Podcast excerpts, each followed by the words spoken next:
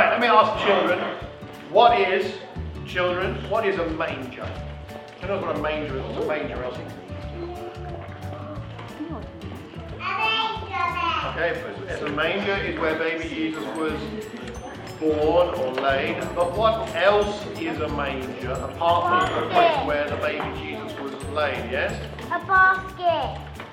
It could be a basket. Thank you. Yes, what were you going to say? A crib. Okay, very good, William. It's where animals are fed food. Okay, it's where animals are fed. Okay, that's the big thing here. Oh, can someone do the next slide? Okay, so there is a picture of a manger. Is it what you expected? Not really. It's not like the main the pictures you see at Christmas, right? That's a manger. That's probably that's from the first century. That's from the, from Israel. That's probably the sort of thing Jesus was laid in. Next picture. Whoever's got it, say it. That's a modern day manger. So Jesus was born today and put in a manger. That's what he'd be put in. That's a photograph I took at Alden at the country park Oh. with some sheep feeding there. Can you imagine laying mothers? Can you imagine laying your baby in this? Where all the animals have been eating, slobbering around. Not very nice. Next picture. Baby Jesus. In a very clean looking manger with very clean looking straw. It May not have been quite as clean and neat and tidy as that, right? The word manger is an animal feeding trough in a stable. And they were usually stone, like the one we saw earlier. Of course, manger is a French word for what in French speakers? To eat. Manger. Right? It's where the animals manger. It's where they ate. In a translation into transliteration into, into English. In other words, it was dirty and disgusting. Jesus wasn't born into a comfortable life, into a comfortable world. He was born and laid in something that was just, just dirty and disgusting, where animals ate. That's the world Jesus came into, and he came in willing. He came in willingly. He came here for us. He wasn't too proud to be associated with animals, and he's not too proud to be associated with people like us, who often, let's face it, are a bit dirty and disgusting, and not just physically. And we have our faults, we have our problems, we have our sins. He, was, he laid in a manger. In some ways, that's very helpful for thinking about the communion because now we feed on him. Feed on him who was laid in a place where animals were. And that's what the communion is about. Taking bread and wine to remind ourselves that we feed on his bread, on his body and his blood shed and, and broken for us. As it says in John 6, just as the living Father sends me, and I live because of the Father, so the one who feeds on me will live because of me. This is the bread that came down from heaven. Your ancestors ate manna and died, but whoever feeds on this bread will live forever. Let's pray and then we will feed on this bread. Father. Right, so, you're going to have a little play. Might not be your usual kind of nativity play. I would hope not. If you know me, it's not going to be a normal play. I can believe So. Some of you have been given roles to do. No, this is not a drill.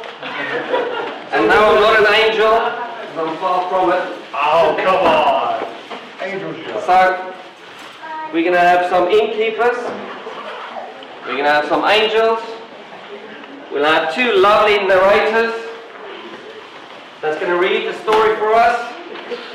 When they read your character, the narrator, we'll have Becky here and we'll have Jude here. When the narrator read your name, pop up and come and do your thing here on stage. We'll have an amazing donkey, which is uh, flown in from a distant land. We'll have a lovely baby Jesus at the end, beautiful baby Jesus.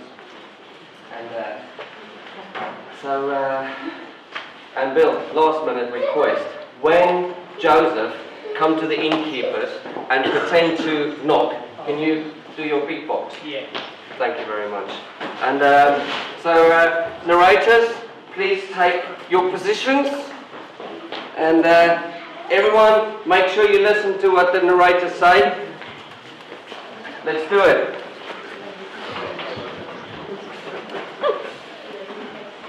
Many there was a young lady called Mary.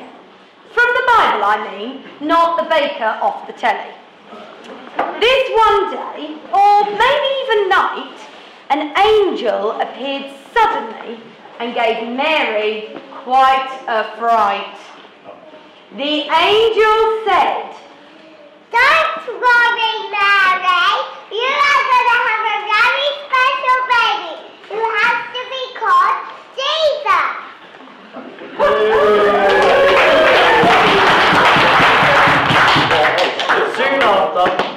Joseph had to travel to Bethlehem.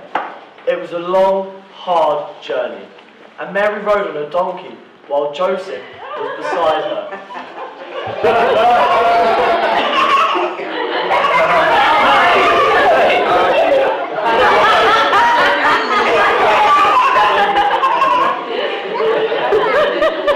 Don't you bad breath? This isn't Uber. they reached Bethlehem, Mary and Joseph were very tired. Donkey was tough. Uh, say it again. Say it, Mary, say it again nice and loud so people can hear. I'm so tired, I need to rest. They needed to find a place, place to sleep, but the town was so full of people, and everywhere they went, they were told that there was no room for them.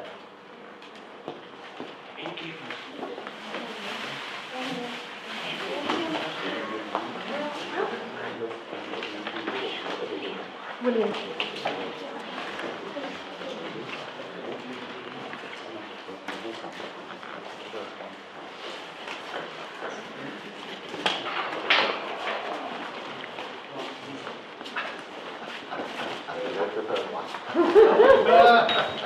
Go, go to the, the orange one, Mary. Go to the orange one.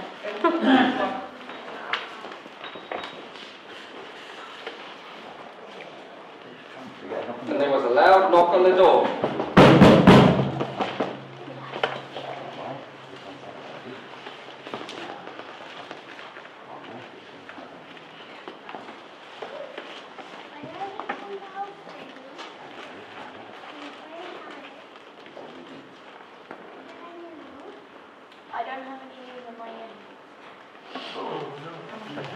There's no room in the inn. Knock on the door.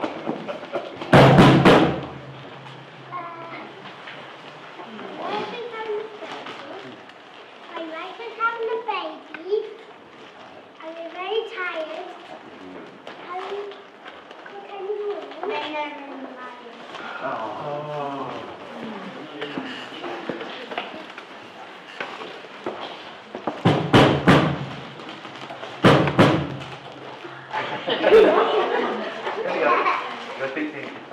Nothing now, you know.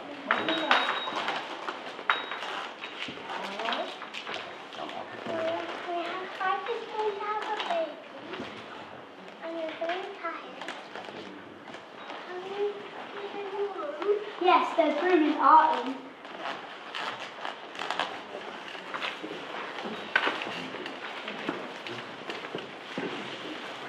One innkeeper saw just how tired Mary and Joseph were.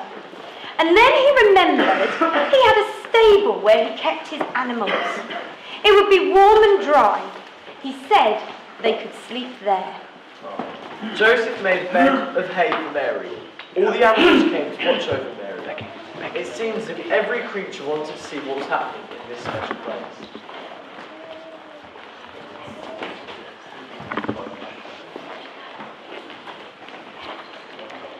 That night, baby Jesus was born.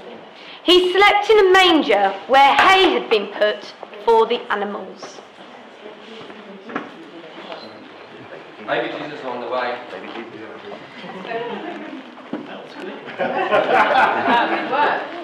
Now, in a field nearby, there were some shepherds.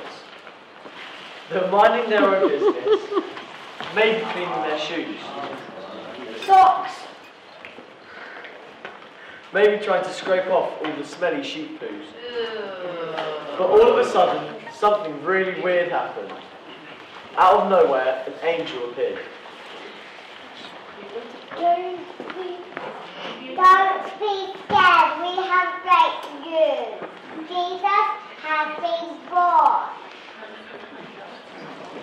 Thank you, Angel. Beautiful. Don't be afraid. Jesus has been born. You'll find him in a stable in Bethlehem. Excellent. The shepherds were very happy at the good news and went to Bethlehem to find a stable. When they got there, they saw the baby Jesus lying in the manger. There were also some wise men in the story. They had been travelling a very long way, but they didn't use Google Maps. They followed a star.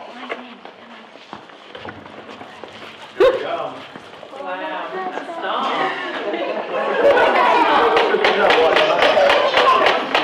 Then the wise men found Jesus next to animals with fur, and they brought him some gold, frankincense, and myrrh. And the wise men bowed down and worshipped him. All the animals and all the people in the stable knew that a very special baby had been born. They all watched very quietly as the baby Jesus slept in the manger. The end. Woo!